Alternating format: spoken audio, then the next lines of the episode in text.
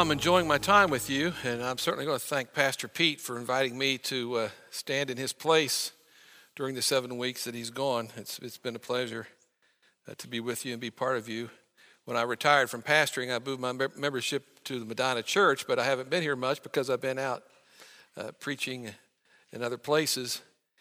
Particularly, the last uh, area service was for a year, so I wasn't expecting that, wasn't planning on it, but when duty calls, I answered and and enjoyed that time. So we've been in this uh, series called Soul Shift, and uh, this morning we're going to look at ask uh, from ask to listen, and it's a shift in our posture from asking others first to uh, asking God first. I'm sure if you've been around any length of time at all, I don't think I'm that old, and I kind of lose uh, track of time. But that commercial, the Verizon wireless commercial, advertised its nationwide covering by showing a man in different places walking around talking on his cell phone saying, Can you hear me now? Remember that? Can you hear me now? Can you hear me now? Can you guys hear me now? Good. Uh, and throughout the Gospels, we see that Jesus spoke about the disciples and learned activity, and I, and I think he kept saying to them, Can you hear me now? Can you hear me now? Uh, and so they had to learn to discern and, and, hear the voice of God. So we look at, at, John 10, Mark 3, John 5, and Revelations, just three or four verses. John 10 says, My sheep listen to my voice.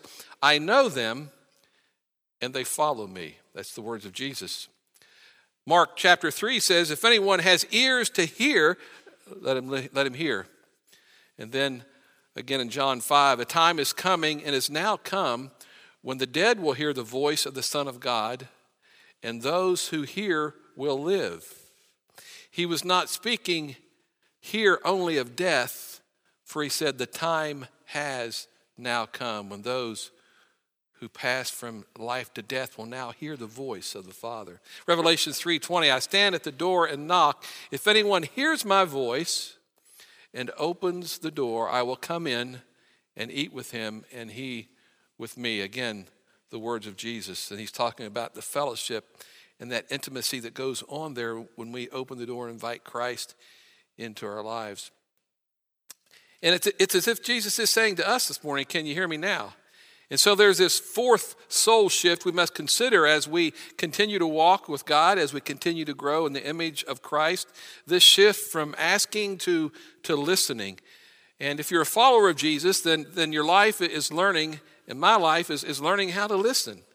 And from the moment that we're saved, from that moment we come to Christ and, and we pass from that time of sleep and slumber to being awake, from death to, to life, God had this in mind for us to learn how to come toward His voice, to learn how to hear what He's saying. Now, it's hard uh, to hear an inaudible voice. In fact, you might call it crazy. If someone says, you're the kind of person that hears voices, it's probably not a compliment. Uh, they mean you hear voices that aren't really there. That's, uh, and that's where Christians beg to differ. We believe that God still speaks. It's been, I think, over a year ago, uh, Vice President Pence defended his faith after one of the co hosts of the ABC daytime talk show, The View, crack that Pence was mentally ill if he thinks Jesus is talking to him. Uh, Joy Behar said, It's one thing to talk to Jesus, it's another thing when Jesus talks to you. That's called mental illness. Of course, that was on national TV on this talk show. And I began reading the, uh, you know, I heard that and I began to read. Vice President responded to Behar's comments. Here's what he said Our evidence of how out of touch some in the mainstream media are with the values and faith of the American people. So after the public pushed back and the other co host disagreed, a couple of days later, Behar recanted. She said she had been joking and doesn't think Christians are mentally ill. Now, if you believe that, stand in your head because I don't believe it. She, she recanted because she, she was challenged. Anyway, as, begin to look, as we continue to look at Mark's gospel one more time, just notice the emphasis that Jesus has placed on listening. Mark chapter 4, verses 3 through 23. Jesus began this parable of the sower in a peculiar way. There in verse 3 and 4 of that fourth chapter of Mark, he says, Listen, a farmer went out to sow his seed. As he was scattering the seed, some fell along the path. And then he began to describe these four kinds of soil that the seed would fall into. And then he said in verse 9, He who has ears to hear, let him hear. And later, then, when the disciples came to him and asked, Lord, what does this parable mean? He began to explain to them each kind of soil and, and what it represented. And then he added the same peculiar phrase one more time If anyone has ears to hear, let him hear in verse 23. So, so the first and the last words of this great parable that Jesus told are listen and hear. And the whole parable is about how Jesus, how people listen to the voice and the word of God. A few chapters later, Jesus took Peter, James, and John up on the mountain, he was transfigured before them, there in chapter 9, that great transfiguration passage. And they watched in disbelief as Jesus' clothing was changed, and his face shone like the sun. And the disciples heard a voice from heaven say, This is my Son, whom I love listen to him. The disciples had been following Jesus for two years, doing everything he asked of them, and yet they had to be told and reminded to listen to him. We all need to be reminded of that, don't they? We need to, I need to be reminded quite often. We, we've mastered the art of asking. We ask preachers and authors and friends and therapists and life coaches what God wants us to do, but have we really learned to listen? And here's a here are some of the differences between asking and listening. When we ask, we're talking. So our minds are active and busy. But when we really listen, we're not talking. So our minds are passive and open to new directions. When we ask, we want to know something, so our interests are confined to the things that we want to know. But when we really listen, we want to know what God tells us, so that becomes our subject of interest. When we ask, we expect an answer and want it to be clear and practical. We grow impatient with prolonged waiting, but when we listen, we're not in control of the one talking, who's, who's God, so we're more patient and we're more open to the ambiguous and to waiting. When we ask, the relationship with the one speaking, God, is, is peripheral. We value it only so far as it helps us to know God's will. But when we listen, our relationship with God is the, is the reason we're talking to Him. To nurture that relationship. The disciples were distraught as they were, as, as you can see through Scripture, they were distraught that Jesus was going back to heaven. Now you can imagine they were losing their best friend. They, they no longer would have a physical voice to listen to. So Jesus explained, he said there in John chapter 14, I'll ask the Father, and he'll give you another counselor to be with you forever, the Spirit of truth. The world cannot accept him because it neither sees him nor knows him, but you know him, for he lives with you and will be in you. It is for your good that I'm going away. Unless I go away, the counselor will not come to you. But if I go, I will send him to you. But when he comes, he will guide you into all truth, taking from what is mine and making it known to you. The Holy Spirit only says what Jesus wants him to say. And now he's not only with us, but in us. It's as if Jesus is saying, if you knew what I know, you wouldn't be sad and distraught about me leaving. No, you'd be glad that the day has finally come.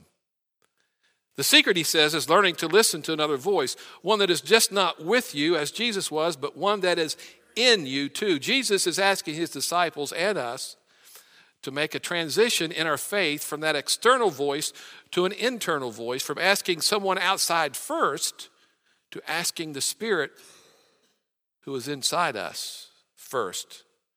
From asking for advice to listening for an impression, from being taught to being led, from obedience to discernment, from ask to listen. And that's, that's a big shift. That's a hard one to master, but we continually work at it. when we shift from that external motivation to an internal one, it doesn't mean that we never listen to others or that we don't seek advice, and certainly we should. Instead, it means that we learn to listen first to God and to seek His voice before turning to others. The shift has much to do with prayer and, and then placing ourselves deliberately in a posture of listening to what God may have to say to us. And we need to be intentional about our listening. In some areas of our lives, we've grown deaf to the voice of God. We've, we've tuned him out or we've listened to other voices over his. But it's beautiful when we purposefully position ourselves toward God.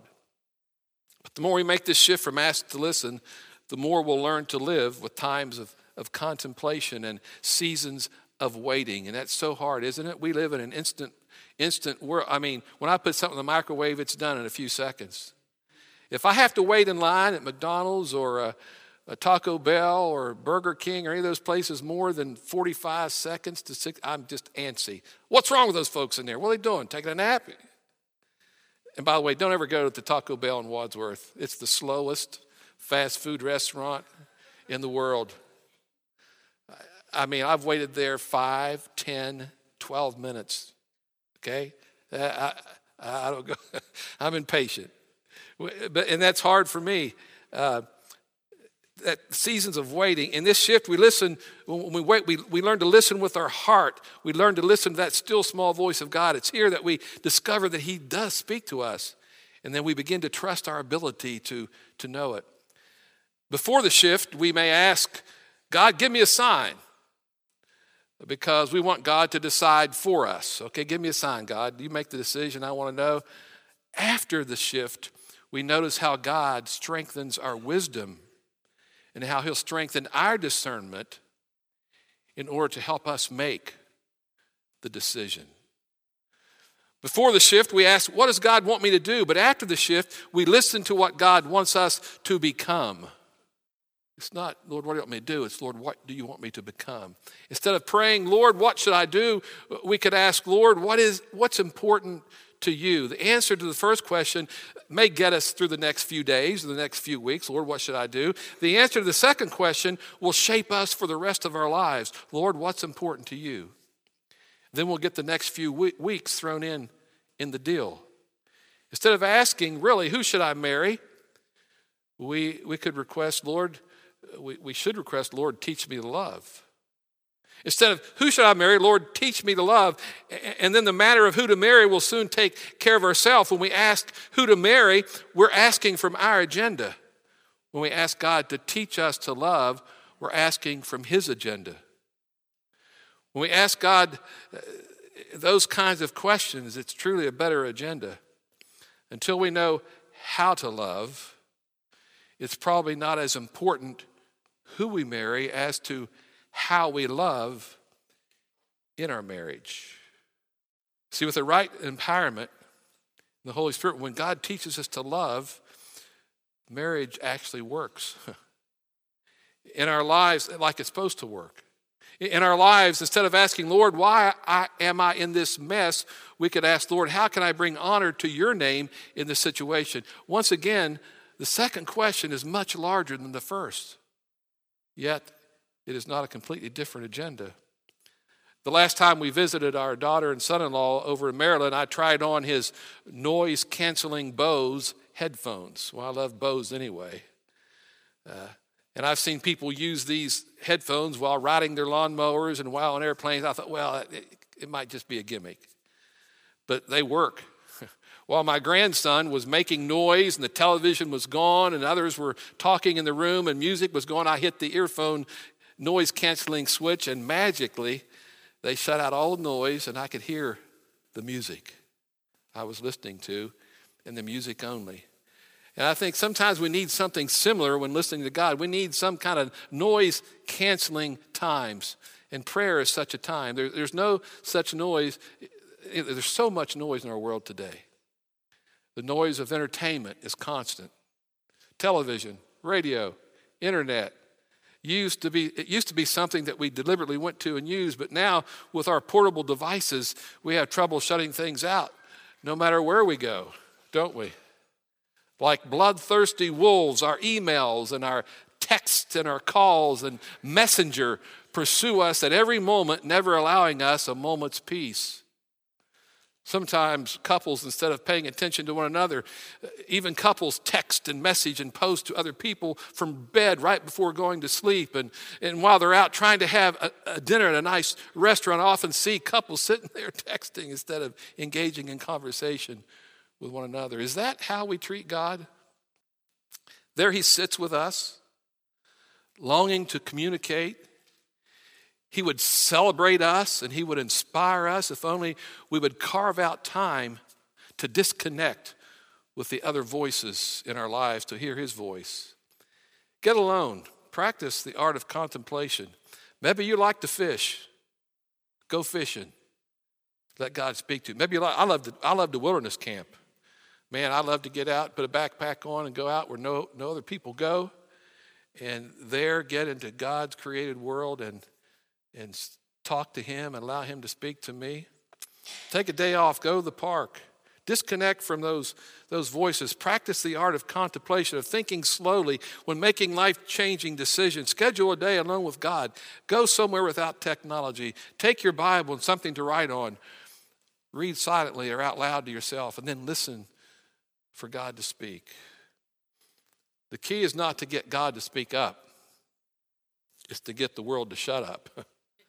You see, because God wants us to know His will.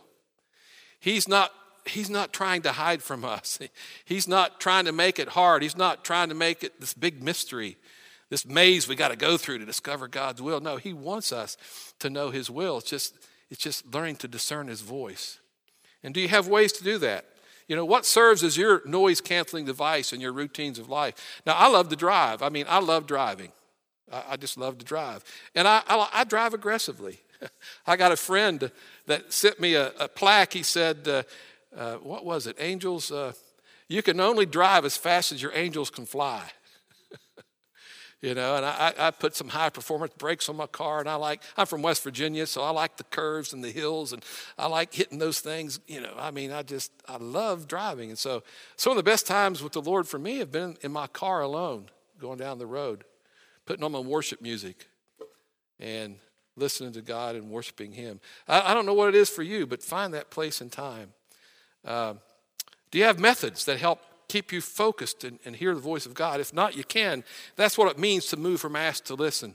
So, how do we discern God's voice? First, when God speaks, it's always consistent with His word and nature. It's always consistent with the nature of Christ. It's always consistent with the nature of God. It's always consistent with His Word. He doesn't tell you to do things that are contrary to His Word. He'll never command you to be prideful. He never allows us to hold grudges of unforgiveness. If, your voice, if a voice is telling you to break one of the Ten Commandments, you're not hearing the right voice. God has never said, Go ye therefore and commit adultery and bear witness while you're at it. Now, this may seem obvious to, to most of us here, but I've seen and heard of many people who committed adultery on the premise that this is the one God has for me. I married the wrong person. Folks, God, God doesn't speak that way. And that's a sure sign that you're not hearing God's voice. Secondly, God's voice is also consistent. Listen to this, it gets more personal. God, God's voice is consistent with the way that you and I tend to function, and we all function differently. For instance, I tend to make decisions quickly, even impulsive. And, and I know that about myself. So, so if I sense an impression from God, I begin to pray and, and to seek His guidance. Then I'll wait for God to confirm that He's speaking to me. Okay, I'll let some time go by, and if the impression does not go away, I increase my receptivity and awareness by being open to God to confirm it in other ways. Now, I'm going to give you four examples from our lives, uh, Sharon's lives and, and my life. And, and each time, God confirmed his will in a different way to me, to us. Example one, I was going to Fairmont State College, majoring in computer science and mathematics, and I'd taken all the sciences and math that I could in high school, and, but I began to sense a call to ministry. I'm going, wow, that math is going to do me a, a lot of good, you know, in ministry. Uh, so I said to myself, well, it's, I, it's just my impulse. Okay, I, I, I heard a sermon about answering God's call to full time ministry, but and I couldn't shake it. It kept returning. And God spoke to me very clearly one evening as I sat in our home on the floor and I just finished reading scripture and praying and seeking His will. And, and I, I said, God, okay, if, if this is you, one more test. Speak through my wife. Well, Sharon is, my, is the middle daughter of a Nazarene pastor. She's lived in a parsonage all her life, except for the time that she went to college. and then it was Trevecca Nazarene College. And as a, result, as a result, she was the one of her sisters who said, I don't want to marry a preacher. By the way, her and both her sisters are all married to Nazarene pastors. uh, she was the one that said, Well, I really don't, I really don't want to marry a, a, preacher. So I knew that. And I said, God, if this is you, then, then my wife's going to have to be on board. So, so God, if this is you, uh, and so I, I, when she came home, I began to tell her and explain to her what I was sensing. And she said, Well, what are you waiting for? Let's get packing. And that was just kind of the final confirmation. Because I tend to make impulsive decisions, I, I wait for God to confirm it. Second example is in seeking where to go to college. Uh, after I felt the call, Sharon and I made trips to, to Trevecca and, Nashville, and that's her alma mater. And we made uh, trips to Mount Vernon, and through a series of uh, pretty fantastic events, uh, through open and closed doors, we settled on Mount Vernon as being the will of God for our lives, and we had a great experience there. So, that particular situation, after praying and be open to God's and meeting people, and that series of open and closed doors, we settled on where to go to school. Third example, I had graduated from Mount Vernon and served as minister of music and youth for about four years in, in Gallipolis, Ohio. And uh, while I was there, uh, serving as youth pastor and and music pastor, I, I began to feel more of a call to pastoral ministry. And so, in trying to decide where to get my education that I needed for ordination, I settled on going back to Mount Vernon.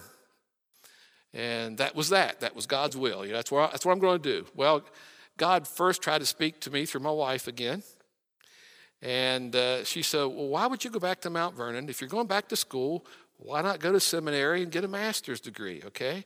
I said, Nope, don't think so. I'm going to Mount Vernon. That's that. Secondly, a pastor friend of mine came from another town and called and wanted to have lunch. Well, his intention was to ask me a question. Why would you get another bachelor's degree when, if you're going back to school anyway, you could get a master's at Nazarene Seminary? uh, number two, okay? Number three, the pastor I was working with as an associate at that time took me to lunch and he said the same thing. He said, Now, I don't want to lose you and I hate to lose you, but if you're going to leave anyway, uh, why don't you go? Why would you go back to Mount Vernon? why don't you go to seminary? So I finally told God, okay, I get the message. And when I got honest with myself, I just wanted to do what was the easiest, okay? Not what was best. Mount Vernon was the easiest. It was familiar territory. I'd been there before. I didn't have to move that far again, okay?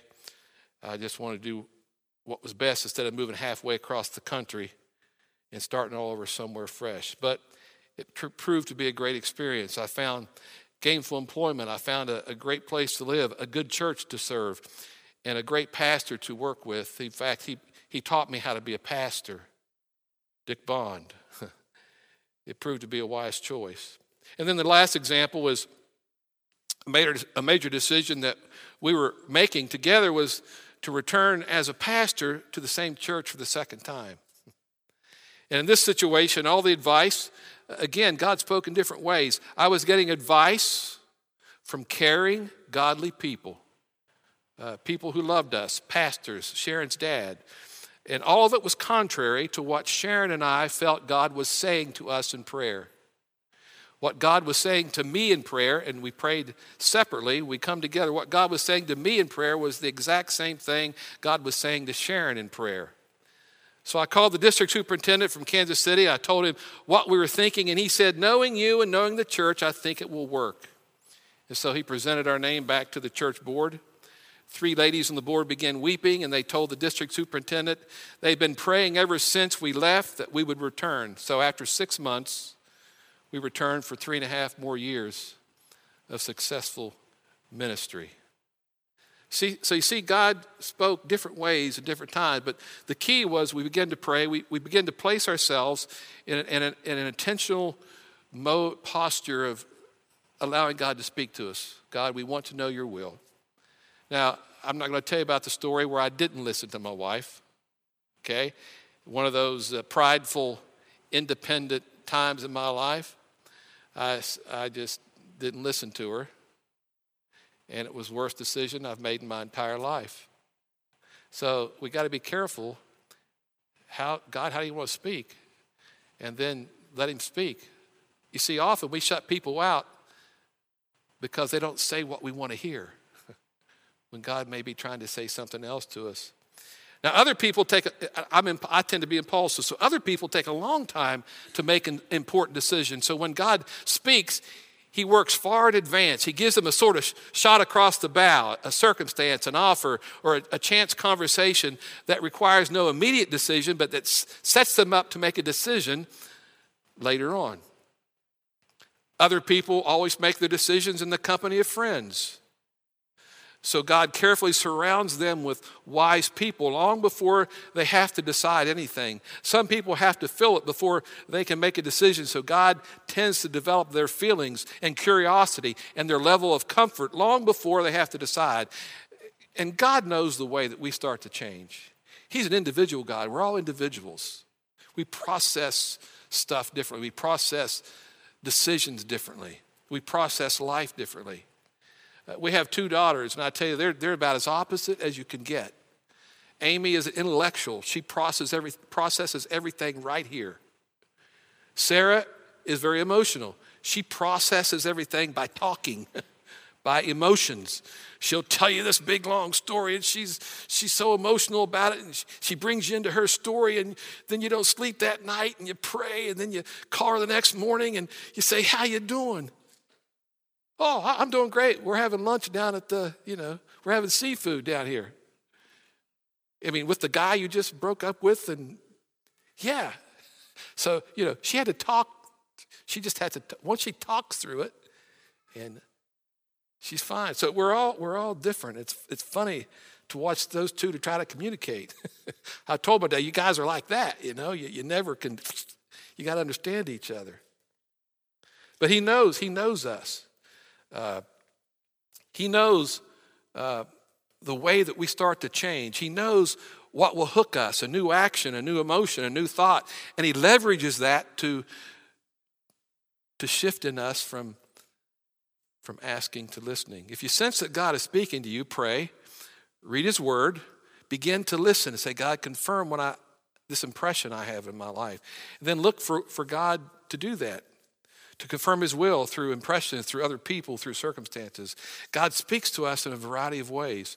No matter which way God chooses to speak to us, there's only one answer to give, and that's yes. Once you hear from God and you're sure of His will, yes is the only reply. Now, you can say no, but then I begin to ask, well, he, will He really direct you if He knows no is not going to be your answer? We want to hear from him, that's for sure, but are we ready to say yes? Are we ready to listen and do whatever he asks? Should it be not the answer we want to hear? There's no reason to ask if we're not going to willfully cooperate with God's will for us. Do you hear voices? I mean, the good kind, the voice of God. You never know what He might want to tell you, it could change your life. So, you know, I just share those personal examples because uh, we often feel like God wants to hide his will. No, he wants to make it known. We just have to place ourselves in a position to listen.